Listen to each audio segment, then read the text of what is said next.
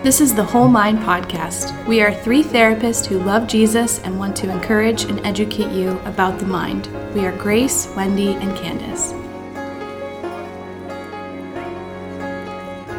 Hey guys, we wanted to hop on quick and do a bonus episode for you about shame that can be associated with chronic illness. Um, the episode that we just released about a week ago was on chronic illness. All um kind of all together, the three of us sat down um, and just talked about what that looks like, how it can play out, and how it can just like really affect your day to day life. So, hope you got to listen to and enjoy that episode. For this bonus episode, unfortunately, Wendy is not with us, which is a bummer, but we're me and Grace are really excited to quickly chat about this with you. Mm-hmm, absolutely.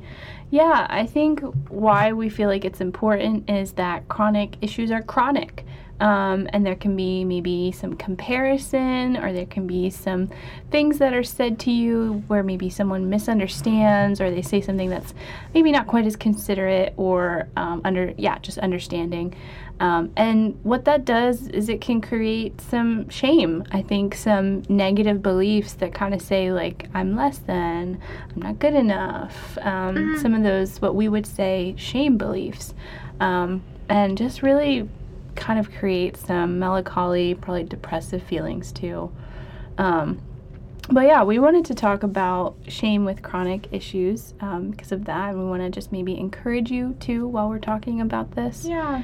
Um, we're probably just going to share a little bit about our personal experience and um, maybe some encouragement uh, for you guys later. Um, but yeah, Candace, tell us a little bit about some of the struggles or just some of the things you noticed with shame with some of your chronic um, issues. Yeah. Um. So let me think. I don't know. The biggest thing as far as shame would probably be like needing help Mm, so much because like I don't know.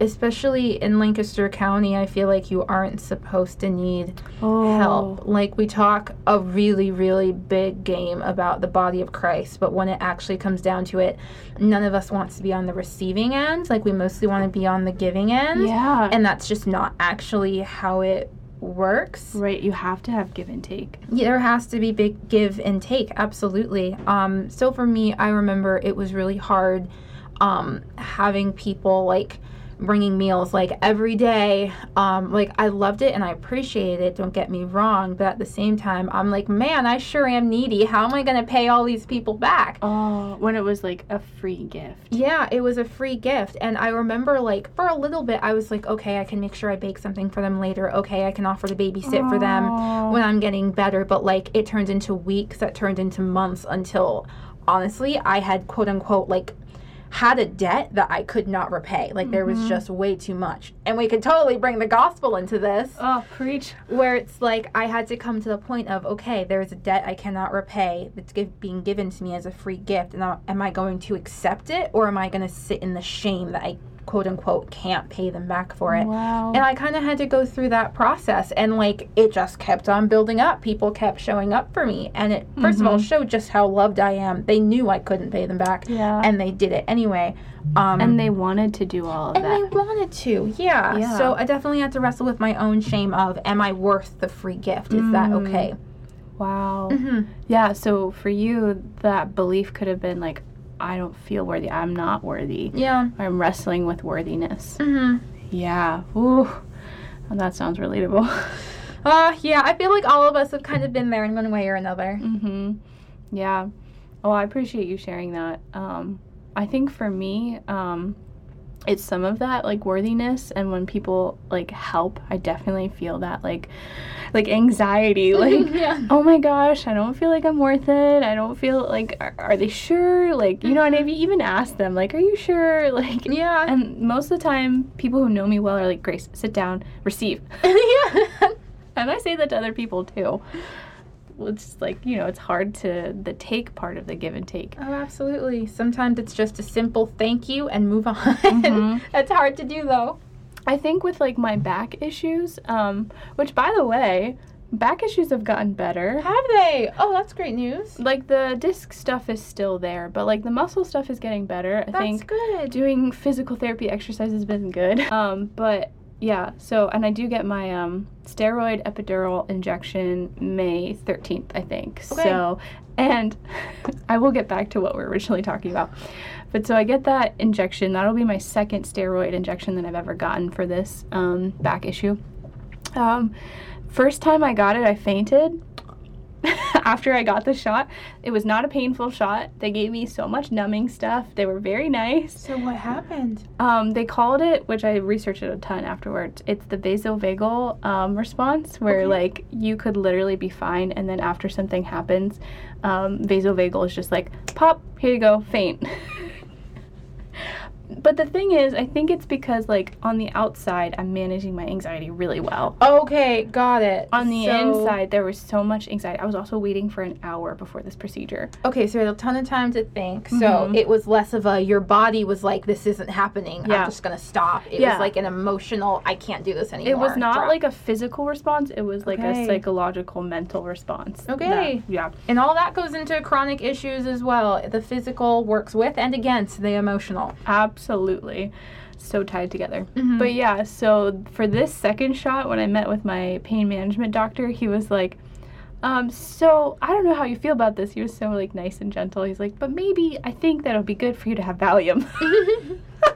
and I was like, oh yeah, give me that pill. I'm not I don't take anything for anxiety or, or whatever, but like and I'm not against that. But for this especially, I was like, oh yeah, I definitely want Valium. That sounds great. I've never had Valium before. I'm kind of curious to see. was it? Oh, we haven't taken it. I haven't. It'll be May 13th. They want me to have that before. I think they want me to Mhm. take one the day before and one the morning of the procedure. Okay. Yeah, I'm interested to see. Well, you'll have to come back and let us all know how it goes. Yeah. Um, but yeah, so I think all of that was to say, like, my personal experience with back issues, um, the chronic pain there has definitely made me experience some shame. Mm-hmm. And how it shows up is definitely the worthiness stuff. Mm. But, um, like, uh, you know, like, am I worthy for you to pick up stuff for me? Or, like, Mm. but really having to ask um, is so frustrating. But also, like, just people noticing that, like, I am not okay. Like, Mm. when I stand up, sometimes I'm a little hunched over, or right now I'm sitting on my seat cushion. and um, some of our youth group students have made comments about it, or, or like, our youth group leader was like, "Are you okay?" and like fawning over me, and I'm like so uncomfortable with like the spotlight too. Okay. And I don't know what shame belief that is, but like it definitely makes me very uncomfortable to like have so much attention. Mm-hmm. Um, So the attention piece is what feels uncomfortable for you. I love fading into the background. Does it feel like people are pitying you? probably, Okay. probably. Mm-hmm. And then you have to like keep explaining yourself too. Okay. I think that's the a frustrating piece, and I've heard other people say that with chronic issues. Is like, Mhm. I keep having to explain myself. I keep having to like talk about it. I don't fully understand it all the time. mm-hmm. um, like doctor jargon, Yeah. all that is really tough. Um, so probably pity and just yeah. But I think that's something I really just had to like wrestle with. Like you know, Mm. it's okay for people to notice me. It's okay for me um, to have people like if they pity me, okay, whatever. Mm. Most of the time, what's more logical is that they're just trying to show care. They're just trying to understand a little bit. Um, so I've definitely had to wrestle with some anxiety about that and, Yeah. and just receive. And just receive. I, I think you hit the nail on the head. I think Hmm. that's the hardest part if you're feeling like, shame with your chronic illness or issue. Um, Be okay with receiving and also don't be afraid to reach out for help hmm as well. You're worth the time it will take for someone to pause their day for what, 20 minutes? Yeah, even if it feels small, I've really had to learn that like I can ultimately and now more so than ever like pick up things like Mhm. but when I re-aggravate my back like I'm like incapable of doing a lot of simple stuff. Mm-hmm. So even just asking people to do simple stuff, I just had to learn how to receive that and just to like kind of challenge any discomfort that that brought. Mm-hmm. Yeah. I think another thing that we didn't touch on in the original episode is maybe some of the shame that you feel if you don't get healed, Hmm. Yeah. That's a big issue in the church. hmm especially in the church, because Yeah. we're praying for healing. Yeah, but man, that's not always how it goes down. Mm-mm. And that's such a hard conversation to have to have Mhm. with someone. Like, why didn't God heal me? I don't know. Like, that's not something I can tell you. yeah. But I can say He's going to get you through the season or even the life that you're in. hmm Like, He'll, He, what's the verse? I'm awful with verses. we don't like numbers. we don't really, we don't do numbers in this No. office. Anyway. We don't talk about Bruno. we don't talk about Bruno. I will sing that entire song for you. Of the parts. We haven't even talked about Encanto yet on here. We should talk We about will. Everyone's talking about it. Why aren't we? talking about we don't talk about Bruno. No, I was, going to say something else. day. Were going to talk about scripture. Whoops. Back to scripture.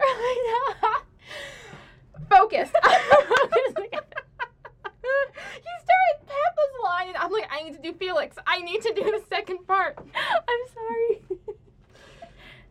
Um, Back scripture, at it. numbers. Scripture. We don't like numbers. We don't like numbers. We don't talk about Bruno. No. But there is a scripture that talks about um how like we are gonna go through really hard things, but like the Lord will always give us way to stand up under it. And I kind of like the wording of it of like sometimes like we just have something really heavy on our back, but He will always give us a way to stand up under it. Hmm. Most of the time, that does not mean standing by ourselves. Right. It means allowing someone to come with us and carry that load along with us. It might be family, it might be your spouse, it might be friends. It'll probably be a combination of all three or two of those or whatever you have Mhm. in your life. But it's important to not try to do it alone. Yeah, that's so good. That's really solid. Yeah. It's kept me going, so Yeah. I hope it can be helpful. And I think there's like lots of other verses too. Like Paul talks Mhm. about the flesh or the flesh in his thorn. The thorn in his flesh. Yeah, absolutely. Um, and I think about like Job and I think about Lamentations and I think about Even John the Baptist, he had it pretty rough. he had it rough and I think about even Jesus, you Mm. know? He had it very rough. He had it the roughest. Right? Um, and so, you know, Jesus says, like, there will be troubles in this world, Mm-hmm. but take heart, Yeah. right? So, like, it, healing may never look like what we hope or expect it to, or what others maybe expect it for us to look like either. Mm-hmm. Um, but there will be comfort. There will be, There will be. yeah, there will be, you know, that I think that healing that maybe is more emotional or mental um, or spiritual or different ways that you heal physically. For me, it hasn't been like that. When people pray over me, it's been doctor visits, physical therapy, you know, steroid injection. Mhm. Um, and I firmly believe that God heals that way. And and it's n- I didn't heal like that not because I don't believe Mm-hmm. right? And I think that's maybe the shame that people feel a little bit like I didn't believe enough, like I'm not doing this good and or well enough. Mm-hmm. Um, like if there's something wrong with me, I'm defective. Man, that's just not true. It is just so not true. No, I really just want to like break that. Like I feel really passionate about that because it's not fair for you to feel that way or feel like you're doing something wrong. God doesn't put that pressure on you. Like Mhm. He is super unconditional. Um, yeah, and I also think like even when I re-aggravated my back that time in December, one of the main things I kept hearing from God, and I don't, I don't really feel like I get words from God all the time like that. It's usually like scriptures, but it was like, "This isn't your fault." I kept felt feeling like I heard that because I it's normal for me with shame to feel like, well, I did something wrong. This is my fault. I didn't do something well enough. Mm-hmm. Um, I kept hearing him say, "This isn't your fault," and like I feel like that's his heart for people with chronic issues. Like, Yeah. he doesn't want you to put that shame on yourself. He wants that that freedom for you, that worthiness for you. Mm-hmm. Yeah. There you go. There you have it. It's so true. Like, God doesn't want us striving. He doesn't want us. Like, obviously, He wants us to read scripture and, like, get our strength from Him, but it's Mhm. not like if I read enough scripture, then I will be healed. Like, right.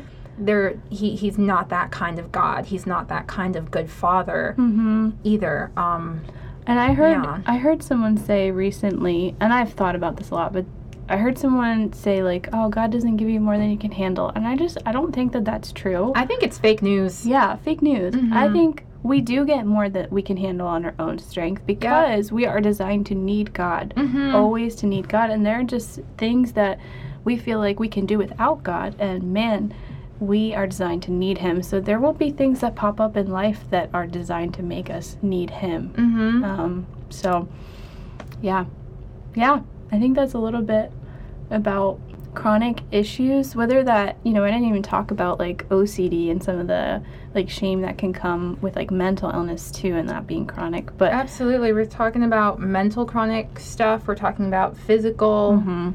It all kind of it all together. it can all create some you know shame some despair um and i think that's that shame is it's just not god's heart at all so no. hopefully today this encourages you, maybe challenges you. Um, really just think about how God sees you. Really try to challenge that shame. Um, hopefully today this encourages you to do that more. Mhm. Yeah, I think that's everything.